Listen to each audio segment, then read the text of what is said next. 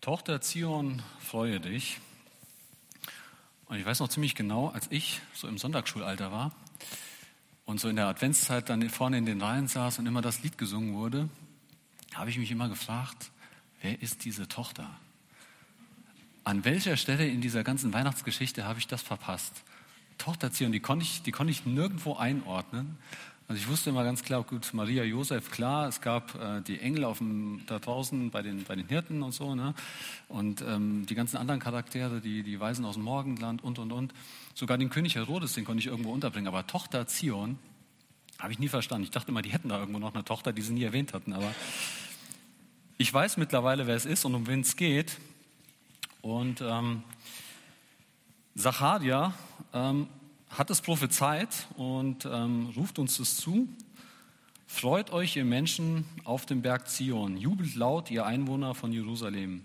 Seht, euer König kommt zu euch. Er ist gerecht und bringt euch Rettung. Und doch kommt er nicht stolz daher, sondern reitet auf dem Esel, ja auf dem Fohlen einer Eselin. Das war das, was Zacharia damals prophezeit hat. Und zu wem hat er das gesagt? Also wer war diese Tochter? Israel, Jerusalem, das Volk die Juden damals. Und ähm, bedauerlicherweise hatten die Juden das aber nicht so verstanden mit dem, mit dem Retter, mit dem Messias. Klar hatten sie auf den Messias, auf den Retter gewartet, aber sie haben es nicht verstanden. Und ähm, wir kennen die Geschichte oder wir wissen, wie es weiterging. Jesus kam tatsächlich, Jesus ist ähm, gekreuzigt worden, grausam hingerichtet worden am Kreuz. Jesus ist gestorben, aber Jesus ist auferstanden. Jesus lebt. Jesus ist nicht im Tod geblieben. Das Licht der Welt ist gekommen in die Welt, in die Finsternis.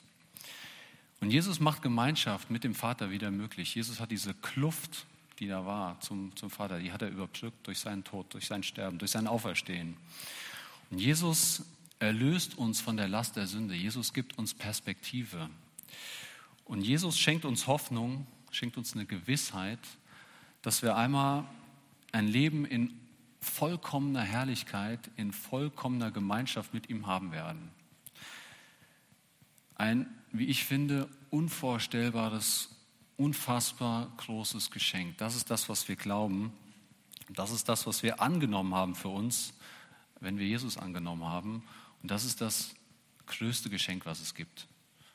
Egal, was du in den nächsten zwei Wochen, was so unter dem Weihnachtsbaum liegen wird, egal was da ist, dieses Geschenk, was Jesus uns, uns macht, das ist größer. Egal was du in deinem Leben bisher erlebt hast, egal was, egal was du noch erleben wirst, egal wie reich beschenkt, wie gesegnet du bist, das Geschenk ist größer. Das kann nicht getoppt werden.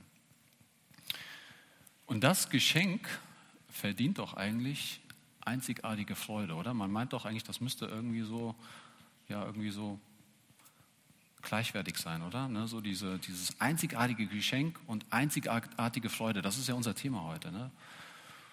Und ich habe mir überlegt oder gedacht oder die Frage gestellt, wie ist das mit der einzigartigen Freude? Erleben wir die noch so? Ist die noch so da? Müsste doch eigentlich da sein, oder? Ein einzigartiges Geschenk, dieses größte Geschenk, was es gibt, das verlangt doch eigentlich einzigartige Freude. Und beim Thema Freude, da sind mir unsere, unsere Kinder oder generell Kinder so ein, so ein Vorbild. Ähm, da erlebt man ja ganz oft Freude ne? Im, im, Kleinen. Ne? Jetzt vor zwei, drei Wochen, als es zum ersten Mal geschneit hat, da weiß ich noch, da kam morgens um, um 8 Uhr Samstagmorgens, stand unser kleiner Matteo bei mir am Bett und er sagte, Papa, Papa, es hat geschneit. Und dann wackelt er noch so mit den Armen und, und, und hebt fast so ab. Ne? Es hat geschneit. Na ja, okay, es hat geschneit, es wird doch jetzt auch öfter schneien. Das ist jetzt nicht ganz das große Thema, aber diese, diese, diese Freude, die dazu zu sehen war, die sehen wir ganz oft bei Kindern. Und ähm, die sehen wir bei uns Erwachsenen, wenn ich ganz ehrlich bin, nicht so häufig, obwohl sie doch eigentlich da sein sollte oder müsste. Ne? Und speziell bei so einem Geschenk, das wir bekommen haben von Jesus, wo ist da die Freude? Und vielleicht geht es dir auch so, vielleicht sitzt du heute hier und denkst, ja, ist genau mein Thema. Ich bin schon lange mit Jesus unterwegs und ähm, ich glaube ja an Jesus und das Thema mit Sündenvergebung, das, was er am Kreuz gemacht hat und so weiter, das habe ich für mich angenommen, das glaube ich. Aber das mit der Freude, der ganze Glauben, der ist irgendwie so vielleicht so ein bisschen so ein, so ein Einheitsbrei geworden und so die richtige Freude, die kommt da irgendwie nicht mehr auf. Und ähm, ich habe mir überlegt, woran, woran liegt es? Und ich glaube, es gibt ganz, ganz viele Gründe dafür, dass, dass Freude im Leben nicht mehr da ist. Aber ich habe einen wesentlichen Punkt, Punkt mitgenommen, den ich gerne mit euch teilen möchte und ähm, ja, der mir, der mir wichtig geworden ist. Und zwar, Freude gibt es nur mit dem, der wirklich Freude schenkt. Also der, der die Ursache der Freude ist, Jesus. Und was sagt uns die Bibel dazu? Und beim Thema Freude, ähm, da fällt mir als allererstes immer einer ein, Paulus. Ne? Paulus ist ja so der, der, egal in welcher Lebenslage, der hat immer noch mal irgendwie ein ermutigendes Wort auf den Lippen und der, der kann so richtig Freude. Ne? Und deshalb möchte ich jetzt auch gerne so ein, ein Wort oder ein, ein Zitat ähm, vom, vom Paulus oder ein Vers, den er an die Philippa geschrieben hat, ähm, zusammen mit euch, ihr seid gleich gefragt, ähm, zitieren. Und ich möchte das so im, im Sinne von so einem Stadionsprecher machen. Ne? Ihr kennt das. Ne? Im Stadion, die sagen dann immer so, jetzt kommt der Spieler mit der Nummer X und dann das ganze Stadion füllt dann den Namen. Ne? So machen wir das jetzt auch, nur mit dem Vers. Ja? Also Paulus an die Philippa, Philippa 4, Vers 4. Das wird nicht, wird nicht angezeigt, ihr braucht euch keine Hoffnung machen, ihr müsst ihn kennen. Ihr kennt ihn auch, keine Sorge. Also, Philippa 4, Vers 4, jetzt geht's los. Freut euch im Herrn alle Zeit und abermals sage ich, das war erstaunlich gut, super, hätte ich nicht gedacht. Sehr schön. Freut euch, genau, das ist das, was Paulus uns zuruft. Freut euch. Und ähm, ich weiß nicht, wie es euch geht, so beim, allein so beim Zurufen, beim Ausrufen, merkt ihr da schon was? Kribbelt schon so ein bisschen, so langsam kommt von unten schon so ein bisschen hoch die Freude, bricht sich Bahn und will nach draußen. Noch nicht so ganz. Ne? Ich sehe zwar so ein paar Gesichter, die grinsen so ein bisschen, finde ich toll, aber so richtig die Freude irgendwie nur beim Zurufen noch nicht wirklich. Ne? Und ähm, Paulus sagt aber hier was, was sehr, sehr Entscheidendes an einer Stelle, was mir vorher noch nie so aufgefallen ist. Und in der Vorbereitung zur Predigt habe ich das erste Mal das so wahrgenommen und vielleicht geht es euch da ähnlich. Er sagt nämlich, freut euch im Herrn. Habe ich vorher noch nie gelesen. Freut euch im Herrn. Ich habe den, den, den Vers genau wie ihr schon tausendmal gehört, aber freut euch im Herrn habe ich so noch nie gelesen. Und normalerweise freut man sich ja an etwas, oder? Man freut sich an, keine Ahnung, den Geschenken, die es bald gibt. Man freut sich an Mittagessen oder am Sonnenuntergang, was auch immer. Man freut sich an Dingen. Aber in etwas freuen, was ist denn das? Und im Herrn freuen, in dem Kontext, kann man so verstehen wie, ich bin irgendwo eingehüllt oder umschlungen oder vielleicht sogar eins. Was sagt Jesus zu dem Thema Freude? Paulus spricht ja hier über den Herrn, über Jesus. Und was sagt Jesus dazu? Ähm, das lesen wir in Johannes 15, Vers 9 bis 11. Da steht es, ich lese es euch auch vor. Wie mich mein Vater liebt, so liebe ich euch auch. Bleibt in meiner Liebe. Wenn ihr meine Gebote haltet, werdet ihr in meiner Liebe bleiben, so wie ich die Gebote meines Vaters halte und in seiner Liebe bleibe. Das habe ich zu euch geredet, damit meine Freude in euch bleibt und eure Freude vollkommen wird. Also hier lesen wir schon mal direkt am Ende, vollkommen wird. Eure Freude vollkommen wird. Vollkommene Freude. Das ist ja genau das, was wir suchen. Super. Und ähm, da steht auch jede Menge von, von Freude, von Liebe und das scheint irgendwie so im Zusammenhang zu stehen. Ne? Und wir gehen das mal ganz kurz durch. Was sagt Jesus hier? Wie mich mein Vater liebt, so liebe ich euch auch. Was heißt das? Oder was können wir darunter verstehen? Oder wie sehr hat der Vater Jesus geliebt? Ziemlich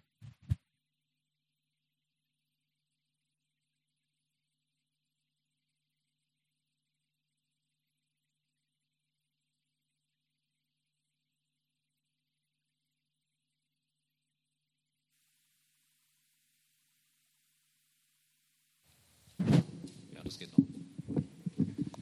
Genau. Also Jesus sagt, so wie mich der Vater liebt, so liebe ich euch auch. Und der Vater, der liebt Jesus unfassbar. Und genauso liebt Jesus uns auch. Unfassbar. Also die Liebe des Vaters, die Liebe von Jesus, die ist da. Und äh, da gibt es gar nichts dran zu rütteln. Die ist einfach da. Punkt aus, fertig. Die Liebe ist da, die ist vollkommen, die ist unendlich. Richtig viel Liebe, die ist einfach vorhanden. Da brauchst du nichts mehr machen. Und die Liebe an der Stelle, die stelle ich mir vor wie so, eine, wie so eine Decke, in die man sich einhüllen kann. Das ist die Liebe. richtig so einkuscheln, abends auf dem Sofa, es ist kalt, meine Frau, die kennt das, friert immer, abends auf dem Sofa, Decke, super. Und das ist die Liebe. Und wie geht es dann weiter? Was sagt er noch?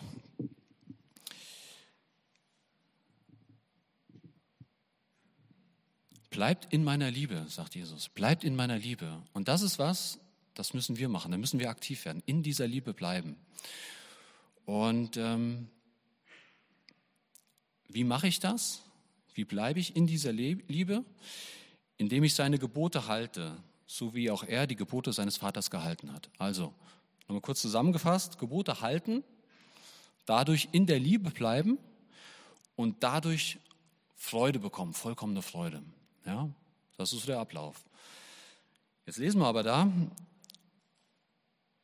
wir sollen die Gebote so halten, wie Jesus die Gebote gehalten hat. Das ist schon ziemlich schwierig, oder? Die Herausforderung, wie Jesus die Gebote gehalten hat, da wird es nicht ganz einfach für uns, weil Jesus war ja schon ziemlich, ich würde mal sagen, einzigartig im, im Thema Gebote halten.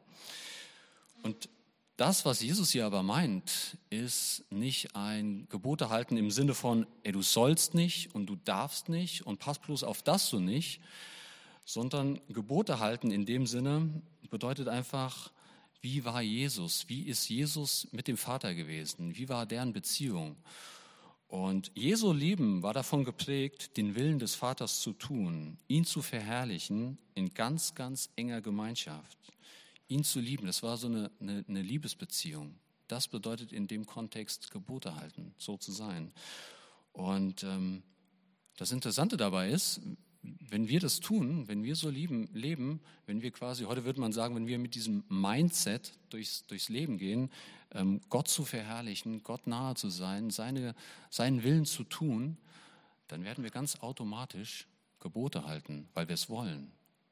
Das ist quasi so ein Abfallprodukt von diesem mit Jesus unterwegs sein oder, oder Abfallprodukt hört sich ein bisschen schlecht an. Ich sag mal Resultat davon, ja.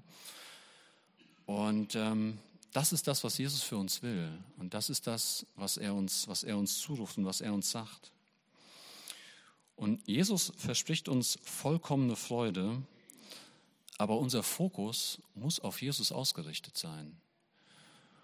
Und ähm, unser Wunsch muss es sein, in enger Gemeinschaft mit ihm zu leben, seinen Willen für unser Leben zu erfragen und uns von seiner Liebe zu erfüllen zu lassen. Und vielleicht ist es so, dass du sagst, naja, dieses Thema mit der, mit der Freude, das ist, ist jetzt bei mir nicht so wirklich da. Und ähm, vielleicht liegt es daran, dass du einfach nicht nah genug an Jesus dran bist.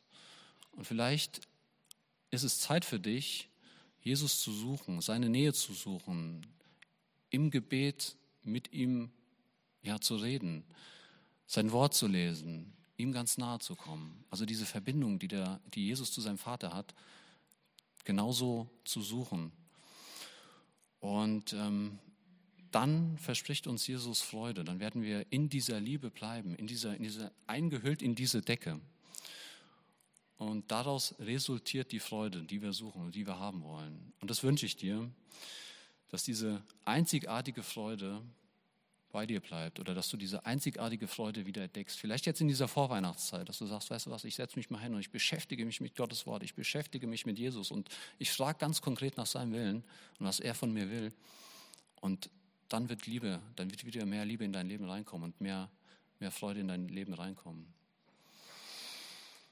Ich möchte zum Schluss kommen mit einem, mit einem Satz, den der Heinz Bedenbender vor einigen Jahren hier oben gesagt hat und der mir seitdem nachgegangen ist und mich, ja, ich sag mal, nachhaltig irgendwo beeindruckt hat. Und zwar stand der Heinz hier und sagte, ich kann es mir nicht leisten, nicht in Gottes Gegenwart zu sein. Und das war was, was mich, was mich irgendwie getroffen hat, wo ich gedacht habe, genau das ist es. Ich kann es mir nicht leisten. Ich muss in Gottes Gegenwart sein. Und wenn ich kraftvoll leben will, wenn ich ein kraftvolles Glaubensleben haben will, wenn ich Freude im Leben haben will, wenn das nicht alles nur so ein Einheitspreis sein soll, dann muss ich an Jesus dranbleiben. Dann kann ich es mir nicht leisten, nicht an Jesus dran zu bleiben. Ohne dass das jetzt irgendwie so ein Du musst ist, sondern ich will. Aus dem Beweggrund heraus sollten wir nach Jesu Willen fragen. Und ich, ich hoffe, ähm, ja, dass wenn es bei dir so ist, dass du sagst, naja, hm, fehlt mir gerade so ein bisschen, dass du das neu lernst, dass du das neu erfährst, jetzt vor allen Dingen in dieser Vor Vorweihnachtszeit. Nimm dir das Bild mit dieser Decke mit, in die wir uns einhüllen dürfen und wo wir Gottes Liebe erfahren dürfen. Gottes Segen dazu.